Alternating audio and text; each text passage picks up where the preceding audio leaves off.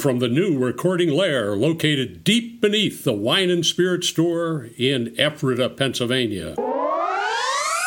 You're listening to the Masonic Light Podcast.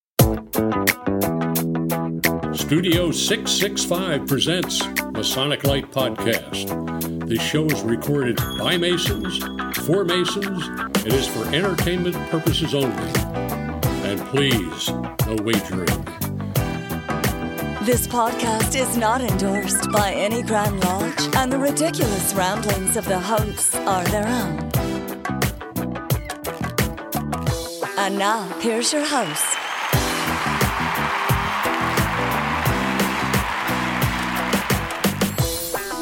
Hello, everybody. Welcome. Masonic Light Podcast, episode 91. 91. 91. Oh, man. That's a Larry, of Larry don't episodes. touch anything. Oh, God. Larry's touching. Uh, we were sitting here for two hours, and Larry didn't touch anything. Now that the mics are on, he's touching things. hey, everybody. So, welcome, episode 91. Uh, we're going to have a special guest tonight, Brother Alex Powers of the Historical Light Podcast, as well as everything Midwestern. there you go. our tornado expert, whatever else goes on. um, so, Alex, you're kind of new to us. So, um, what we do here is not like anything you've ever seen before. Um, Seen or heard. Actual magic. yes. So, basically, what we do is we go around and we talk about what we've been up to um, since they've heard, the, our, our eight fans have heard from us last. Uh, this is. And this is also when I give a, a quick shout out to our, uh, our, our our our patrons. We love them. Yes, they sponsor us. Yeah, Masonic Light Podcast is brought to you by our patrons at Patreon. So you can go to patreon.com slash Masonic Light Podcast and you can send us a dollar. Just One- one dollar. Dollar. One dollar. Now, of course, we're going to repeatedly hit that card every month forever. Till you in, die. In perpetuity for a dollar, but, uh, but it's a dollar. it's a dollar. Just one. It bought that nice banner that you can't see that I hung up upside down. It looks a lot like your bookshelf, Alex. Yeah. Yeah. Except so, upside down. So we'll go uh, counterclockwise today. Larry, Oh, God. have you done anything Masonically? Yes, I have. Nice. Uh, was at Lodge meeting, Lodge 476. Um, the uh, last Tuesday it was, wasn't it, Josh? yes. I'm taking Josh's thunder away. Josh was, of course, Worshipful Master of the Lodge. Another great job. Also, Goose and Gridiron, which I failed to mention every Thursday. Uh, Goose and Gridiron is Larry's breakfast club for old men. it's also Which we're uh, still uh, looking uh, for Molly Ringwald, but It- she it's hasn't It's also shown. a board of directors meeting for the Masonic Center in Lancaster. So yeah, Oh, Lord. yeah, been uh, been busy. Jack, anything? Uh, last night was our stated meeting here at Ephrata 665, and it was uh, ladies' night. It was sort of an impromptu ladies' night. Our worshipful master's trying to involve the ladies. He's kind of sort of younger. There's a there's a lot of younger guys in the line. It's like 75. Yeah, se- 72, I think. But he's trying to involve the ladies and let them get to know each other a little more and, and do some things. So we pulled together a ladies' night where the ladies came in and there was one of these art classes. You know, they usually do it with wine and paint. But since we're in a Pennsylvania Masonic Lodge, we can't have any wine. So the ladies came in, and while the boys were upstairs playing in lodge, the ladies were downstairs painting, and they had a lot of fun, and it was uh, it was a good time. So that was, um, I think, I went to Goose and Gridiron a couple uh, last week. Was Larry the nude model for the. Uh, Uh, there's not that much paint. No. no. So I think that's about it for me. Hey, this body excites people now and then. You know? yeah, ca- your cardiologist. he sees his next BMW payment. Tim, Since we recorded last, I attended the uh, stated meeting for uh, Uber Grotto, where we were uh, had a special guest of Scott Matinchek uh, talking about baseball cards. which district deputy for life. former district deputy for life. Um, Former And- district deputy for life. yeah, let that sink in for a few minutes. Um, great, sh- great. Uh, It was a good talk. It was a good really talk, good talk. Uh, we found out that we've probably thrown away millions. Those of us that grew up in the uh, '60s and Thank '70s uh, in our bicycle wheels, uh, clipping I'll, I'll, I'll have to give uh, Monarch Jeff Fulton a uh, a, sh- a, a shout out. he um, is recognizing a different prophet of significance every month. Yep. Yes. Um, so the POS of the month gets, which is actually kind of brilliant. that is genius. It was genius. yeah. So there's a, and the first uh, POS is a minister. so that didn't work out so well. Had a But biography in the next notice. Yeah. yeah. Yeah. So, uh, So Alex, what have what have Hang you on, been doing? hang on, oh hang wait. on. Oh, Oh, you still. Oh, whoa. jeez. One thing. One thing. We one, one. I had Alex, never one mind. thing. All I right. had one thing. Um, actually, this was kind of Masonic. On uh, February 1st, I was in line with apparently about a half a million others trying to get tickets to Cigar Fest um, that's coming up. I did manage to get that, and uh, we'll have a Masonic contingency going up to that uh, in May. But uh, tickets were purchased then. Uh, stated meeting for Eureka West Shore 302, where we had a scouting night focus. Uh, a couple of former guests from here uh, led that and did a great job. Um, and then Pete and I went to Alexand- or Arlington, Virginia, uh, to Masonic Week. Alexandria. in beautiful No, Crystal in- City. No, it's Arlington. It's, it's in Crystal City, yeah. So uh, at the Hyatt Regency down there, and um, it was it was very impressive. Uh, I'll tell the story. Should I tell the story now? Yeah, go ahead. Get it out of the All way. So we had. It, it's amazing. Uh, I wore my Masonic Light shirt and stuff, and so we were recognized. I was really surprised by the number of people that recognized us. And Pete and I were. It helps our- when you have the shirt on. it does. so Pete and I were uh, on an elevator going from the bar up to a hospitality room, and uh, we Imagine got, that. Imagine that. Um, this guy was about six foot four, about three hundred and fifty pounds, and he gets on and he goes, "You two, the Wahoos that are on that show, Masonic Light podcast." Pete immediately like goes to the corner and looks down, like I'm not making eye contact with this guy. And of course, me, uh, you know, never met a stranger. I'm like, oh yeah, yeah, we are. He goes, I've been trolling that show for years. You all do good work. So uh, anyway, uh, and, and and I have to tell this, otherwise Larry's going to make a big deal about it. So nobody cared about me or Pete or Jack or Josh. They were all like, "Where's Larry? Is Larry here?" No, we didn't bring Larry.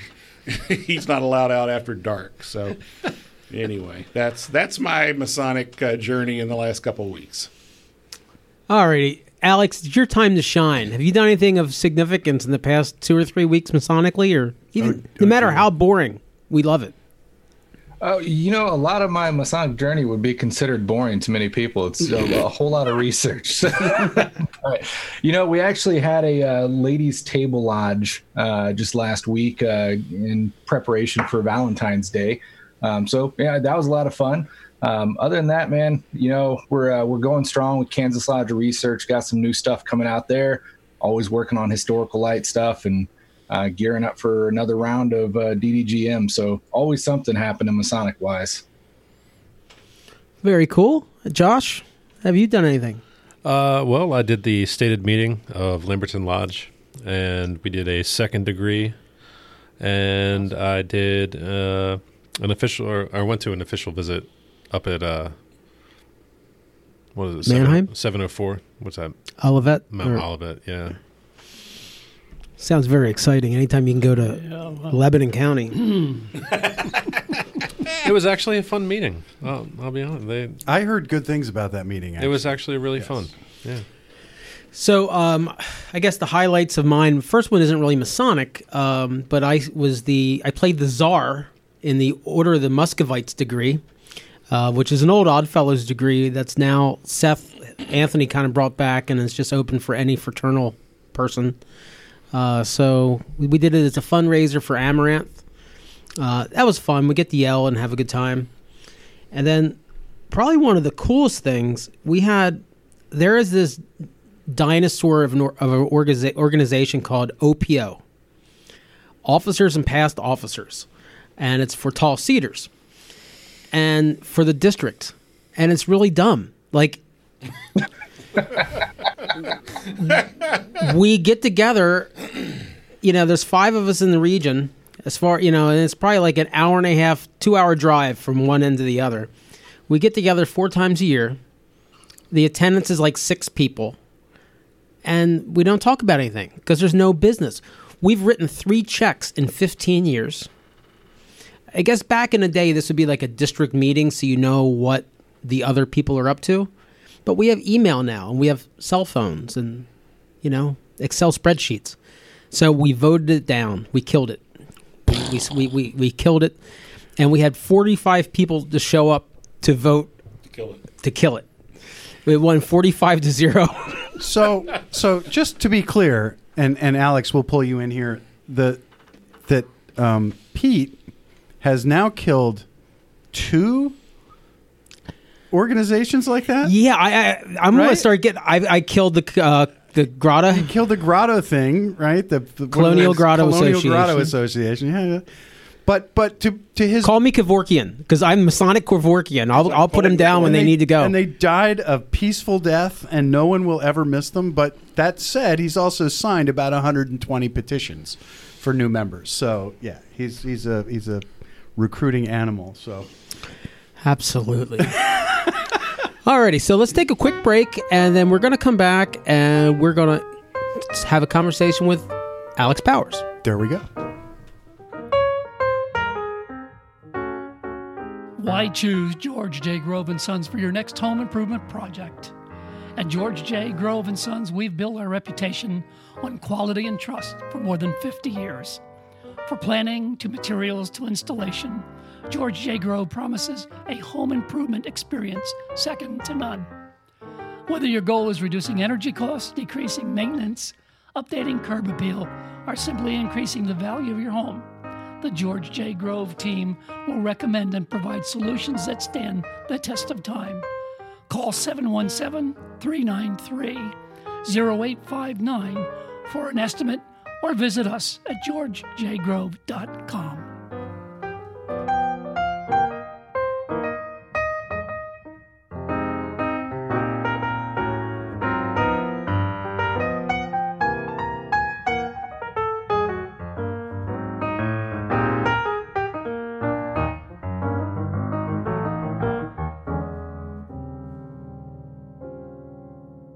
And we're back with our guest Alex Powers. Um, Alex is the you're now. Are you the Grand Lodge? What research body arm of of the Kansas Grand Lodge? Yeah. What? How does that so work? uh, they they appointed me as director of Kansas Lodge Research. Uh, just all this going in into my third year of it now. Um, so it Kansas Lodge Research uh, was acting as a, a normal lodge for many many years uh, since back in the 70s. Uh, it just wasn't functioning to the level that many people would like it to be. Um, so they actually did something kind of radical. Uh, Grandmaster pulled their bylaws, pulled all the officers, and just kind of threw it to me. Said, you know, pedal to the metal, don't screw it up. So it- it's always an honor to get that kind of you know, responsibility thrown in your lap. But uh, Nice. uh, we've kind of taken uh, taken off with it. Started a virtual education program and all kinds of other stuff. So we're trying to bring it up to date and uh, get some active participation So going on. are you are you collecting research papers from within Kansas or without or in general? So- Both actually. Um, so one of the big things that kind of dropped some jaws when I took over is, you know, some states will let interjurisdictional memberships join. Uh, Kansas to, you know, you can move out of state afterwards, but to join Kansas Masonry, you've got to be a Kansas resident. Um, when I took over the uh, Lodge of Research, I actually opened up that portion. So any Mason that is recognized by the uh, Grand Lodge of Kansas can actually apply to be in the Kansas Lodge of Research. So we've got members in Kansas, we've got members California, uh, Boston area, Texas, kind of all over the place. So how how often do you meet? Um, we're right now we're doing virtual education as our most frequent thing. We're doing that every other month.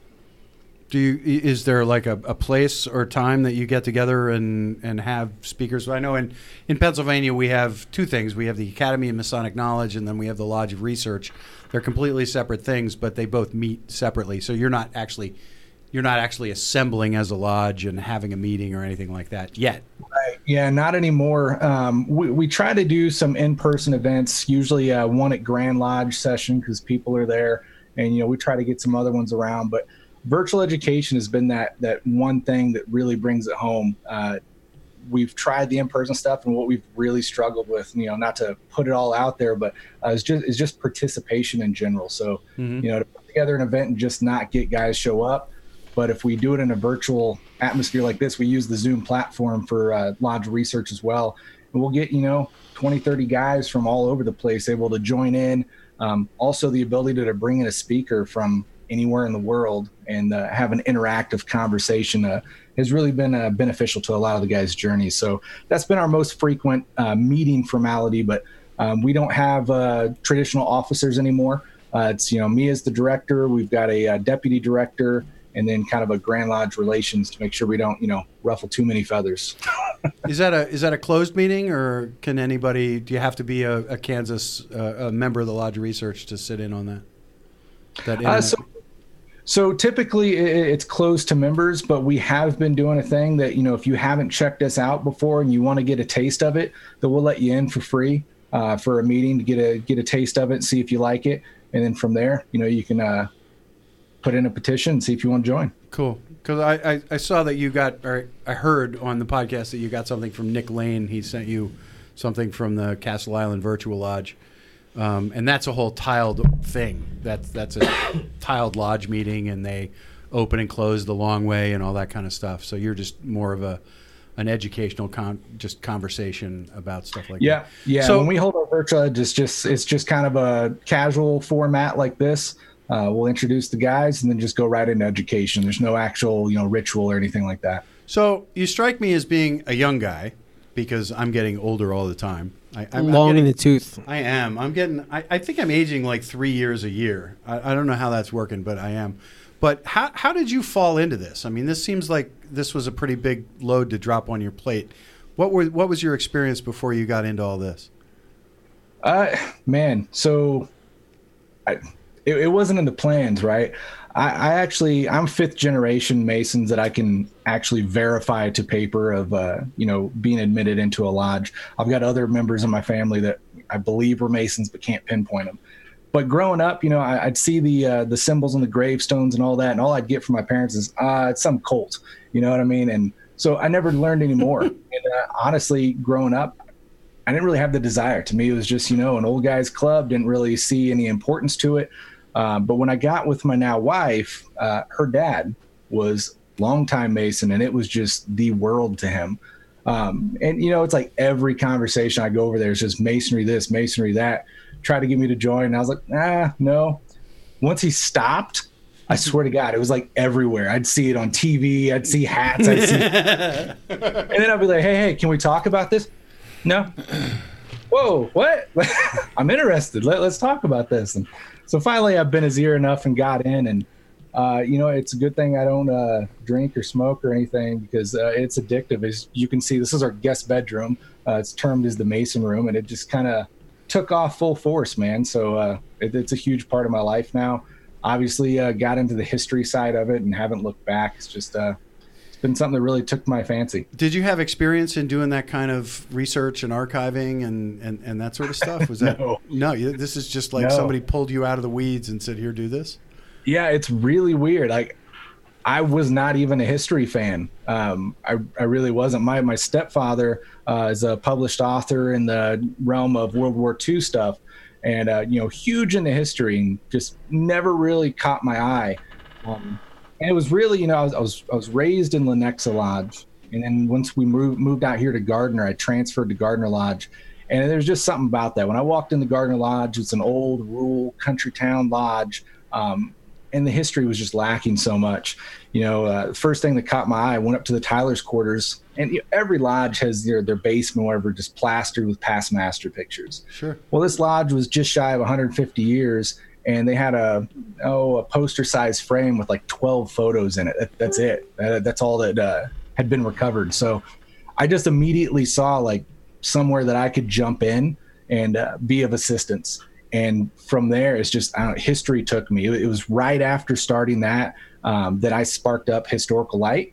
And uh, if you listen to the very first episode, I was very blunt with everybody. I'm like, look, I don't have a degree in history. Uh, you know, I, I don't have any kind of past in this. I'm learning as I go, but I have a passion, and it's going to be a journey. And uh, from that point, it's just kind of uh, grown into what it is today. I, I think the most important word that came out of that whole thing was passion. And I think one of the one of the big things that's missing in general is passion. And Oh, it's it's great yeah. when it's great when somebody finds it and, and gets a chance to exercise their passion in the craft and Well, it's it's uh, addicting when you see somebody is excited then you pay attention to them. Right. You know, when you see somebody just muddling through something, you, you lost me. Right. So, what are some of the? Um, so, as you started digging around your lodge, Yeah. what were some of the first like eye openers that that that you didn't expect to find? Man, so when I first started out, it was just I didn't even know where to start. There was just so much mystery. Um, we were missing so many past master photos. People really couldn't tell me the the history of the lodge, but bits and pieces. We had this massive photo on the north wall that you know just really stands out. It's a creepy photo, follows you everywhere you go, but nobody knew who the hell it was. Like The no idea. all-seeing eye. exactly. so it was just so much curiosity, man, that I, I just started delving into not only our, our minutes, but uh, into local history. It's a small town, especially when the lodge first started. I mean, Gardner, Kansas in 1868. It, it's small today. I can only imagine back then.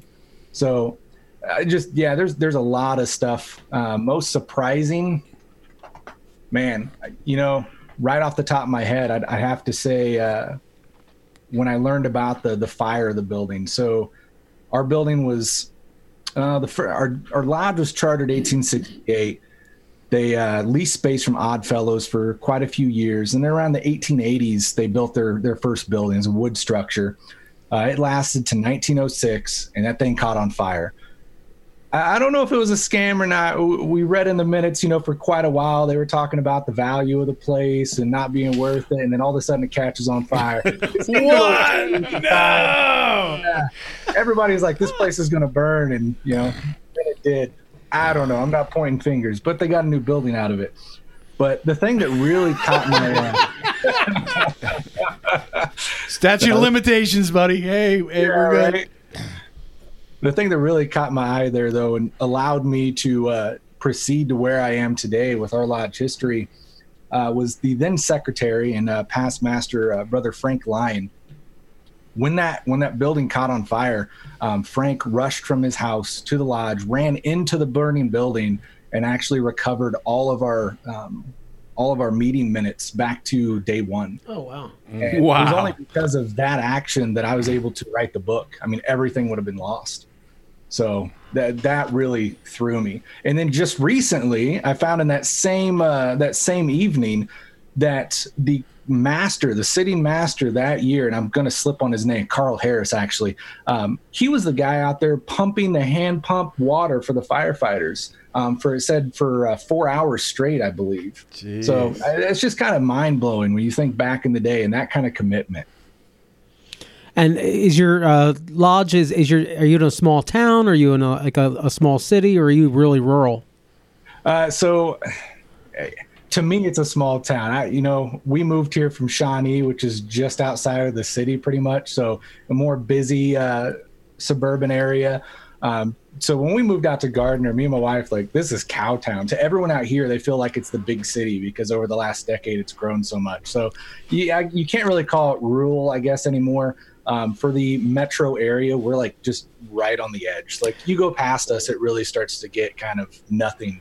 But we've got everything. Do you we have a. Panera Bread? Because if you have a Panera Bread, then you're you're in. That's Uh, I mean, not in Gardner, but one stop up the highway there all is right. an All open. right. What about a Circle K? Do you have a Circle K? No, Circle we- you know they're not that popular around Kansas City. What, what, what's your mini market of record out there? uh, the you know the convenience store, gas station you see everywhere is QuikTrip. They're uh, Okay. They're the Oh number yeah, QT. Yeah. Oh wow! So um, how long? So how long have you been doing the podcast? Uh, you're up around what episode in the '80s, right? 80 episodes, something like that. Uh, no, like uh, so. So we took a, a break for a while. Um, when I was master, it, it got crazy. So we're lower on episodes. I think we're pushing forty. Oh, But- okay. We're lower on episodes. Um, been doing it from, since 2016. Um, but we put a lot of focus into the group as well. So I mean, we, we try to post episodes twice a month. Um, there for a while, I had to take a bit of sabbatical. Just I took on positions with the Grand Lodge and stuff, and uh, bit off more than I could chew. But we try to stay regular with the page, with the group.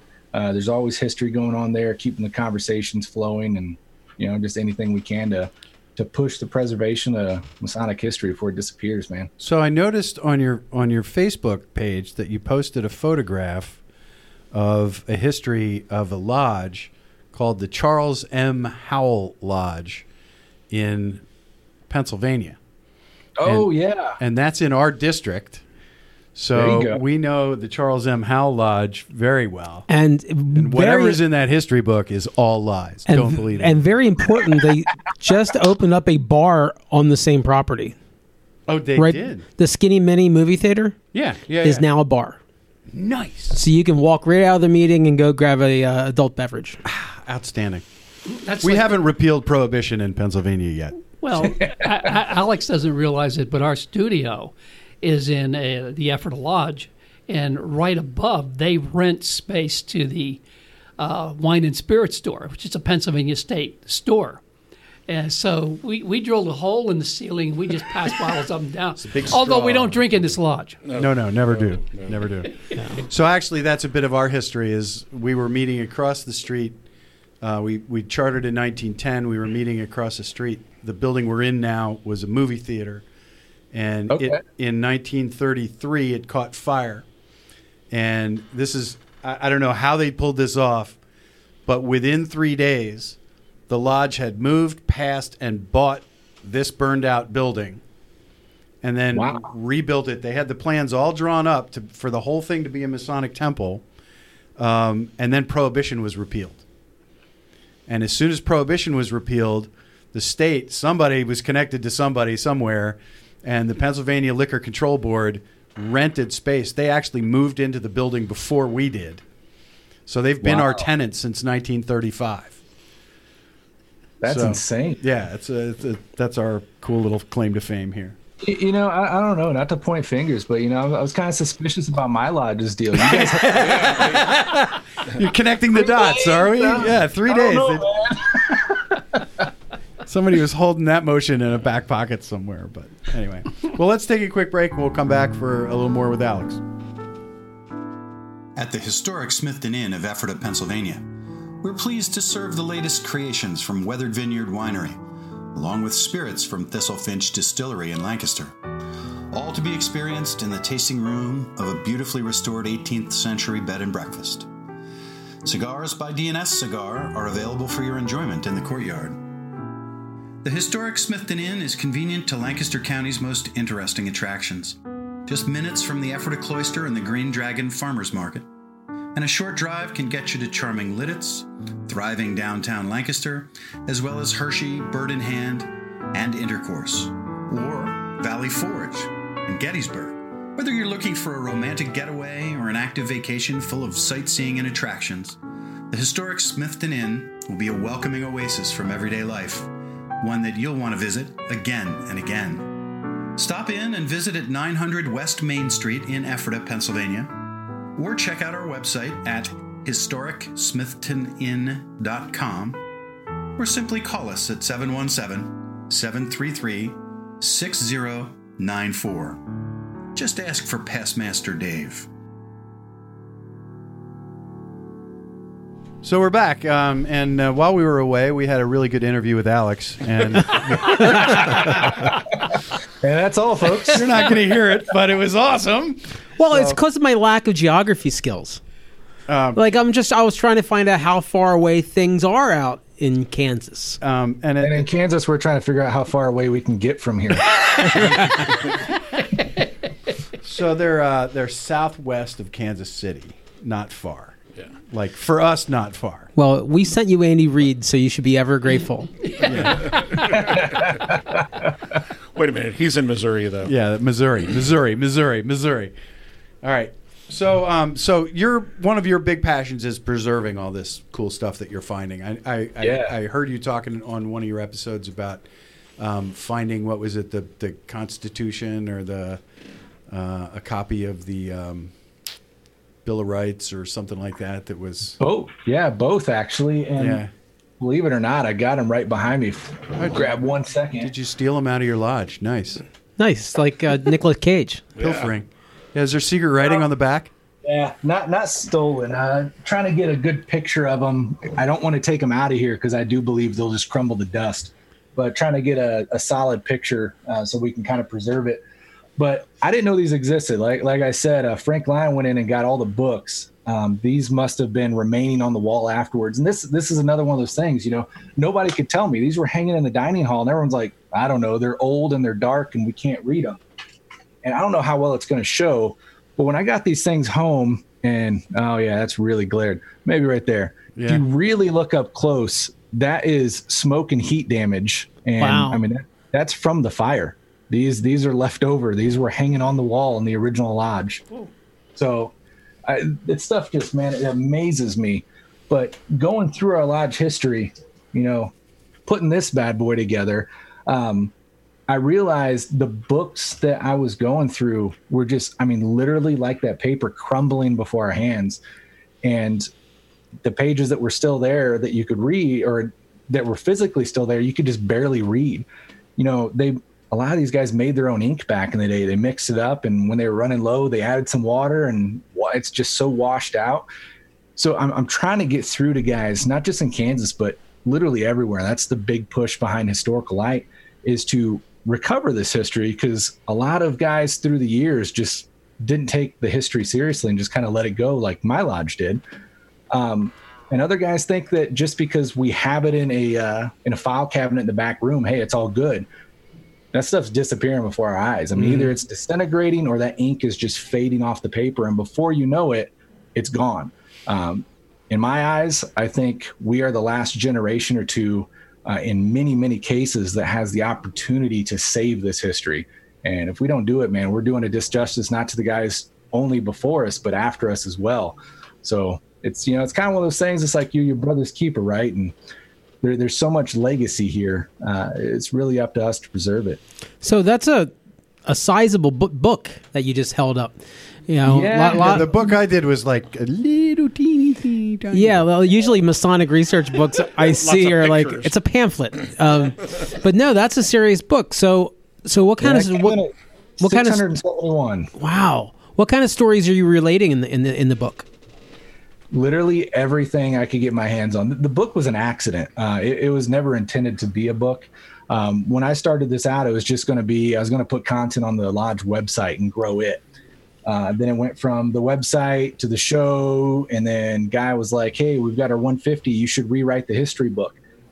We had this like, it's probably 17 pages. Uh, at the 100 year 1968, uh, 1960 yeah, 1968, uh, 100 year anniversary. Uh, they they wrote a history book for the first 100 years. He summed it up in 17 pages, and you know he, he did what he could, but literally skipped over generations. And he'd mentioned in there that several of the books from the very first years were missing. So it was a lot of he say see uh, he say she say from around town, and once I started going through the old minutes, I, I quickly came to know that a lot of the stuff was just false uh, or just not presented correctly or just skipped over entirely. There was so much that I thought was really neat facts.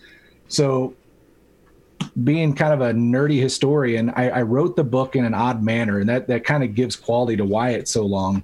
Um, I went through and did a chapter a section for every single one of the 150 years and literally start out uh, every chapter. If I can get to a page here with the uh, the master and the rundown of uh, right here. Here's for 1869. Um, but you'll get the the master, Okay. the year, all the officers, and that's actually clipping straight out of the Grand Lodge uh, proceedings for the year. So it'll give you the stats and stuff for the year.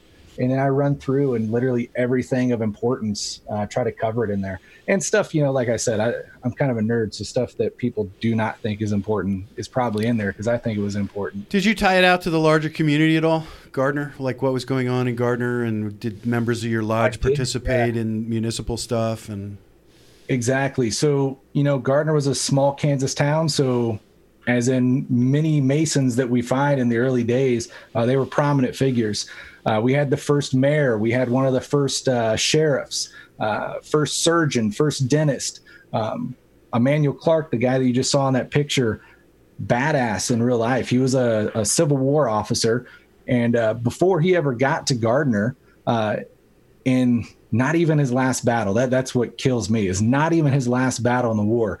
One one fight, he gets shot in the left knee. He gets shrapnel through the other knee. He gets shot in his lower stomach, and it ricochets up uh, 12 to 14 inches. They had to cut that out in the field. He got shot in one of his arms. Uh, he got uh, another shrapnel in the other arm. I mean, just dude just got tore up. Took a couple weeks off, went on to fight two more battles before he. yeah, right. Wow, like just wow. a total badass. So And then uh, And then the past masters took him down. not how we did it my day. I mean that that was that was even before uh, you know he even came here. He came here and he's he was a member of the local government. He was intim- uh, instrumental. I cannot talk tonight. Instrumental in getting the uh, local school board set up. Uh, just kind of everything, man. Just involved in so much, and blew my mind. Uh, found the old plot map for Gardner. I was trying to find out where these guys lived.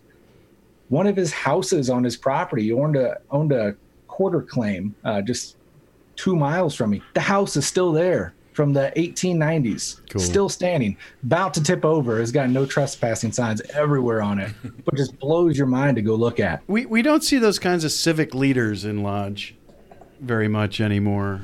I- I'm not sure why. There's got to be a reason because it's it's universal across the fraternity. Well, we have like if somebody's running for district attorney or someone or judge, yeah. they tend to come and join, and All then they never, they- then they never come back again. yeah. I don't know. I don't know, man. I, I personally, I kind of think uh, in today's society, it's almost a little bit of political suicide to be directly related. Yeah, I mean, I guess for the the unknowing, Freemasonry has a bad Yeah. ring to people. And this is one thing I've, I've I listened to your Oddfellows episode, and it occurred to me as I was driving down the road. I'm like, how how come there was never an anti Oddfellows movement? There was never an anti Oddfellows political party. Right. There was never an anti Oddfellows papal, you know, decree. What? What? What? They were. They minded they their were own bigger business. than Freemasonry for a while. They minded their own business. I guess. I don't know. They weren't linked to the Knights Templar. That's why. Oh my! Oh, yeah. I'm gonna poke you with a fork. anyway, all right. So, uh, Alex, anything you want to you want to uh, uh, plug before we uh, before we? Yeah, if people Sign off want today. to, people want to uh, check out your Facebook page or they want to check out the podcast. Uh, how do we uh, send them Now, over? I'm going to say one one thing. If you want to see a model for how to put together your lodge's history book, um, grab a copy of Alex's book. I saw that you posted how to get it on your Facebook page. Um, it's um, it's a beautiful it's a beautiful creation. I mean, you really you really killed it. Thank you, man. I, I really appreciate that. Yeah, it was it was a labor of love, man. It, it took a long time to get through. Um, honestly, a lot of it was uh, thanks to my wife. She she kind of helped me uh, read through the minutes so I could write and type because we were running short on time, and that, that cracked me up. Just as a side note, there, my wife liked to read it like it was a soap opera, and she would literally like. She'd, she'd read about these guys coming into lodge and then you know a book later they've got you know cancer they're 90 years old they're dying she's sitting there just bawling and i'm like. No, nobody gets the passion like you do out of reading minutes. Like- but yeah, man, uh, the the book, like I said, was a labor of love. Um, you know, I we we published it because I, I I hope it'll stick around, but it's one of those uh, niche inside of a niche inside of a niche, right? So it's uh, Masonic history, Gardner, Kansas. Nobody's ever heard of it, but like I like I tell guys all the time, don't think their Masonic history and their lodge is important. Every lodge is a part of that link, man. So there, there's stuff in here that would blow your mind, and honestly, would be in every lodge. So that's that's what we push on the show uh, with Historical Light. If you guys want to check us out, uh, myself and my co-host Robert Marshall host that, and you can find us at historicallight.com. Uh, we're on Facebook. We have a uh, uh, group, Historical Light Masonic Research Group, uh, where we try to stay a little bit away from like the others that just post everything, and we keep it strictly Masonic history. So, if you guys are interested, uh, love to see you in there. Awesome. What's um reading through you know a hundred plus years of uh, lodge history, or maybe almost two hundred. So, um, what are some of the best? I don't know. What are the some of the crazier things that came out by reading the minutes? Uh, we, you know, we, we had a few lodge trials um, that were just Ooh. extremely well documented. Uh, still, in, and this is what blows my mind, man. Is we still had like the tally marks in there. They had the little page where they tallied these guys out. Um, it- it's kind of an odd mark, but there is a page, and I document it in the book because I see this stuff as cool, even though no one else does. There was a 130 year old smashed fly on one of the pages. That's great. it's like you, you smell these books, and it's not just old must. I mean, you can smell the cigar smoke. You can just Oh, smell yeah. the heat of the room. And I open it up, and there's this smashed fly, and you're looking at it. You're like, "Yeah, that bastard's original. That's that's not a new fly." And it just it puts you in it puts you in the moment, right? You're all of a sudden you're sitting in 1892 in this old stuffy lodge room. Guys are pissed off. They're sweating. This fly can't stop and bam and there it is for you know 100 years down the road It's- that. Josh gonna have to do some beeping. Now, meanwhile, you now now you're going to die of dysentery for touching a 200 year old fly. exactly man but no uh, yeah we we found some uh, interesting stuff there was there was a guy you know I, I won't name him by name but uh he was a member of the lodge i never saw him as an officer but he got a little peeved at somebody right outside the lodge it wasn't another mason it was just somebody in the town uh, pulled a revolver on him uh, in the middle of the street out there and uh, it was documented that uh, well he got charged for uh, disorderly conduct and using unfit language in front of a lady is what the Masonic Lodge charged him with. Wow. Uh, they had document in there. One of the guys was saying, "Remember your obligations, brother. Remember your obligations." You know, just yelling at him through the road. Stuff like that really stuck out to me. Just you know, it, it puts it into picture. Uh, just really, really often. But Wow. just just so much stuff. You know. Our minute. I've read our minutes, and it's like compared to that, it's like reading a Kleenex box. Th- th- There's nothing. there's nothing in our minutes like that. Yeah, the most exciting thing in our minutes uh, in the wall of the Masonic Center is a uh, a page framed, and you, they are discussing buying brand. Or I guess it was receipt for brandy, cigars, and beer. Oh yeah, we've got some of those, man, for sure.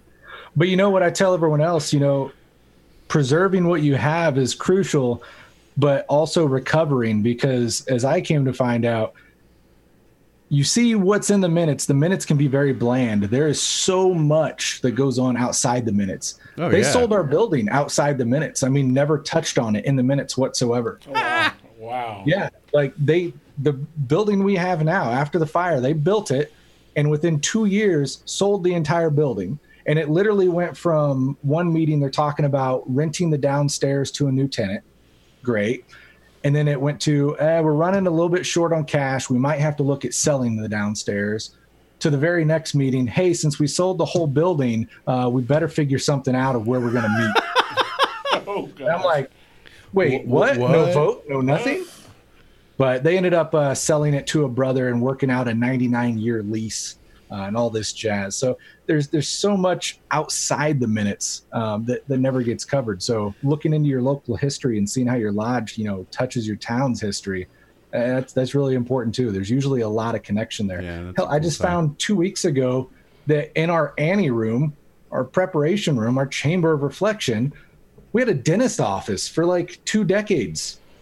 I had no idea. I was telling her, I was like, can you imagine going into a chamber of reflection and having all these early 1900 like dental tools hanging on the wall? I think that'd be awesome. That would cause me to reflect. Yeah. That was uh, What am I joining? yeah. Our friend, uh, our friend Seth Anthony is. Uh, well, it's not hard to be big in the Oddfellows. I think if you join, you're in charge of the Oddfellows now. Uh, but his Oddfellows Lodge in Middletown, Pennsylvania, he's walking around and he has this like these keys and he goes, well, what, what's that door for? I don't know. We haven't opened it in 40 years. And he's th- thinking like he had this like national treasure kind of moment. Um, none of the keys work. Turns out like this room was rented to some other fraternal organization that used their building. And then they went defunct and all of their equipment you know, whether it was like the Eagles or who it was, you know, Right. all their stuff was in this closet that has been sitting there since like 1955. Nice. like Lodge 49. I love it. Exactly. for real. Yeah, yeah, and that's that's that's wild. It's it's weird to think how many lodges literally just pack up and leave and leave everything there. I mean, there was there was a story just not too long ago. Uh, I think uh, Brother Hodapp put out about this young couple that bought a lodge, and there was still the charter hanging on the wall, and the new mm-hmm. owners are taking a picture in front of it. I'm like, they left the charter? Like, really? Wow. I, I think that's supposed to be returned. I'm not sure. yeah. Oh, well, thank you so much. We're going to have to. It makes me want to do more history of, of our lodge. Josh, Josh. Get on that. Well, hey, a- man, I'll, I'll put the challenge out there. You guys do the history of your lodge, and I want to see you guys come on Historical Light, and we're going to reverse this bad boy. All right. Hey, I'll, perfect. send, I'll send you the one I did. Yeah. Sweet. Oh, so how do we find your um, web your Facebook page again? Just look for Historical Light on Facebook, and we find it.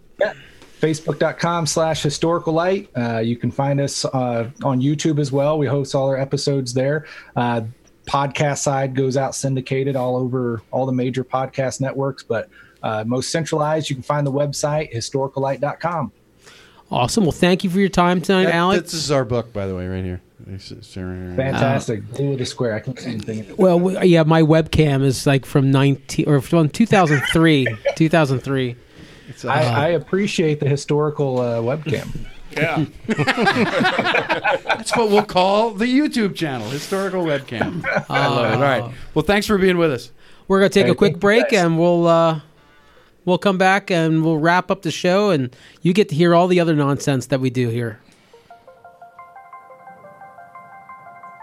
It's time for the Lodge Business Brief with Brother Jim Stevens. Well, again, Masonic Light podcast listeners, this is Jim Stevens with another Lodge Business Brief. Tracking what is important to your success is a simple yet effective way to ensure it. In previous briefs, we have discussed setting goals and creating measurables that track the progress through those goals. In this brief, we will further develop and define those measurables. As a recap, you should identify a few numbers that will give leadership early visibility of a potential problem. For example, measuring the number of people raised will not give any indication that you may not meet your new member goal until it is too late. By tracking the number of petitions received, the number of people attending your open house would provide direct feedback and predict success.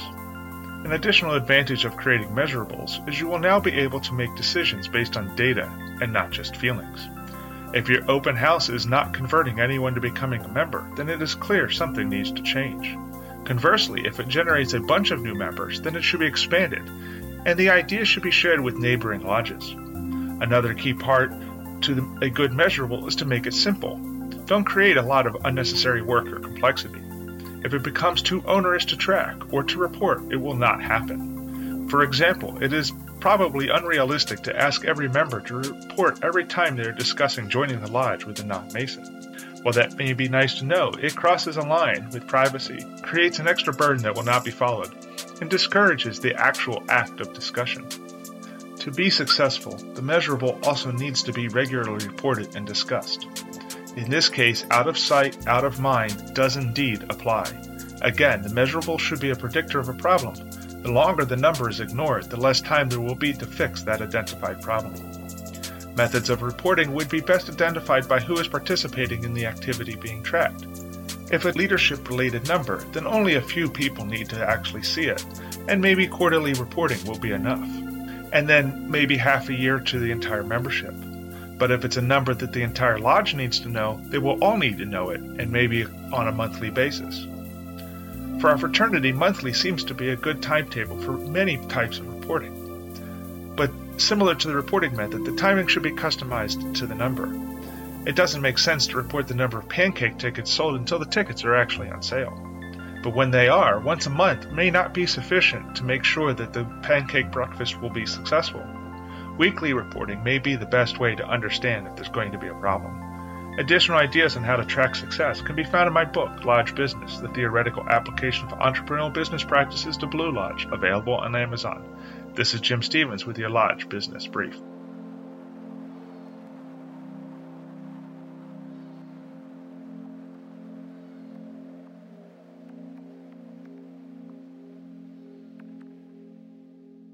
Tonight, I offer an editorial, Ugh, which I seldom do. I've only done, what, two or three in four years. never.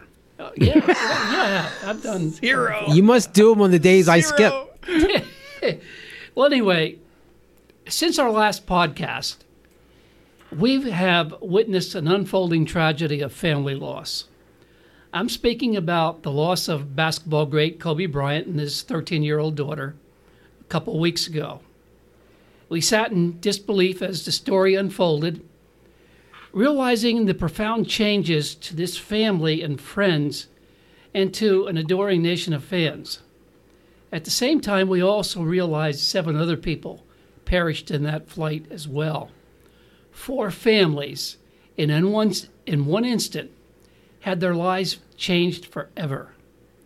Last week, I called a dear friend and a Masonic brother of mine, and he told me about a tragedy that took place in his family the same day as the Kobe Bryant accident. His 13 year old grandson was killed in an air crash in a suburb of Atlanta, Georgia, Coweta, County to be exact. A new plane was delivered to the local airport, and the grandson, already learning to fly, wanted to take it out for a quick flight with a very experienced pilot, a friend of the family. So the young man asked his mom if he could do that, and she immediately agreed. And during the flight, the plane's canopy became loose, flew off, and destroyed the tail section of the aircraft, Oh Lord. causing the plane to crash to the ground. Both pilot and grandson were killed. So tonight, do something for me. Tell your kids, your wife or girlfriend, your brother or sister, or anyone close to you that you love them. You'll feel better for the rest of your life, and I guarantee they will feel better for the rest of theirs, even after you're long gone.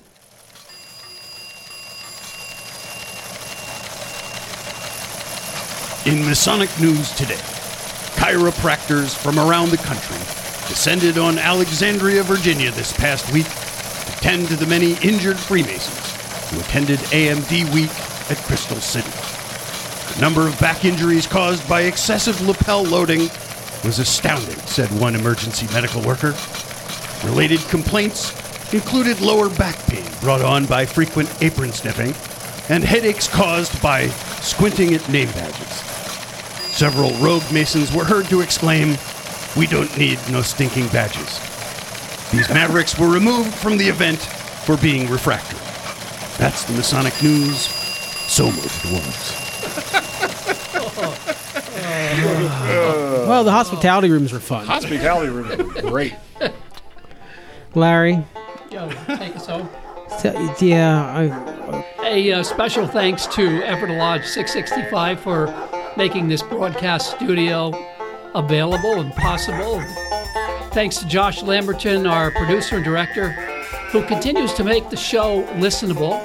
Thanks to Jack Harley, our news director, Tim Dedman, our marketing director, and to Masonic Light podcast contributors Michelle, Michelle, uh, Michelle? Michelle Snyder Mach Schnell. and Jim Stevens. And oh, by the way, Michelle, happy birthday, sweetie. Aw. Thank you for listening. This is Larry Maris. well, Jack Harley. Jim Dedman. And I'm Pete Ruggieri, out of patience. And this is Josh. Good night. Good night, everybody. Bye, everybody.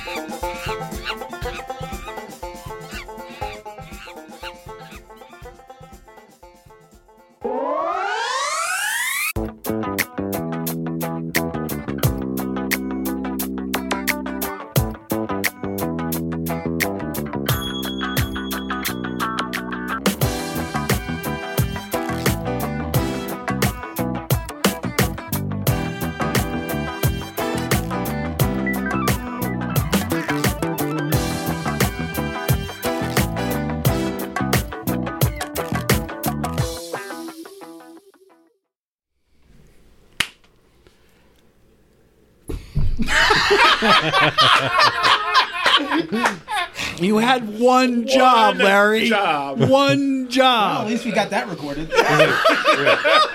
Take two. That'll give us some. Gosh. Ah.